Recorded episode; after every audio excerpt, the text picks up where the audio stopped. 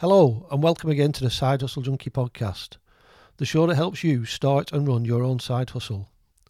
A side hustle that not only will help you make ends meet, but that could realistically one day replace your day job income and make you financially secure. If the idea of a side hustle has been on your mind recently, or even for a long while, and you just can't seem to get it going, then this is the episode you didn't even know you were waiting for. Today's Side Hustle Junkie top tip is cultivate your own atomic habits. If you're already employed in a day job, whatever your shift pattern, you will, possibly without even realising it, have cultivated some atomic habits. These atomic habits allow you to 1. Always get to work on time. This is a habit of setting your alarm for a time that gives you enough time to get to work at the required time. 2. Always have work clothing available. This is a habit of laundry. 3. Oh, Always have something to eat during your lunch break. The habit of making a packed lunch. And so on.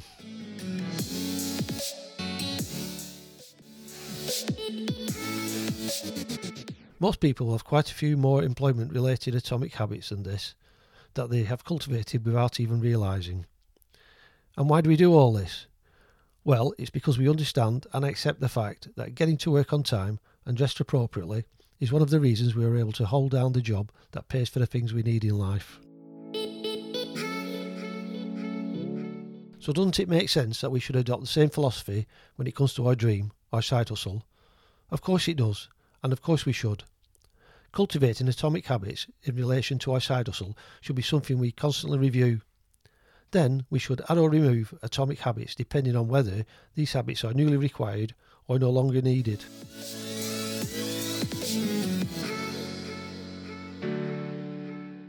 If you've been listening to previous podcasts, you'll have heard me talk about listing out tasks that are required to set up and run our side hustle, then plotting these tasks on a Gantt chart to give us a schedule to work to so we are never sitting around wondering how to move the needle in the right direction.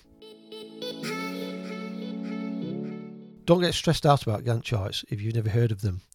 They're just a tool or graph that lists the breakdown of the tasks that need to be completed. These tasks are shown in the order that they needed to be completed as some tasks are dependent on other tasks being done first. As a silly example, take the task of preparing dinner, eating dinner, then washing up. The Gantt chart would show that the task breakdown needs to be 1. Prepare dinner, 2. Eat dinner, 3. Wash up. I hope it's obvious that we would not wash up first, then eat dinner, then prepare dinner. It really is that simple. So let's assume we've took the time to build out a Gantt chart for setting up and running our side hustle. We should be able to pull out of this chart tasks that are not necessarily one-time tasks. The following may be a few of the repetitive and necessary ongoing tasks that we're going to have to cultivate into atomic habits. We may need to check daily for orders from our website. We may need to do a weekly stock check.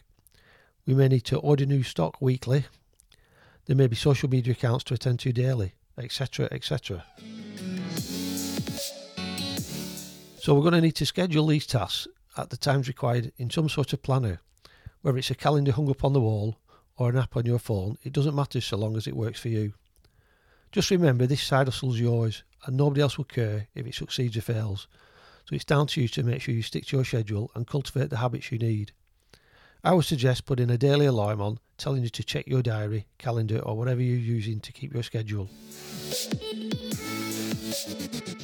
So, as you can see, if you cultivate these atomic habits for yourself, you may well see your side hustle flourish and yourself grow as a person who is self reliant and gets stuff done.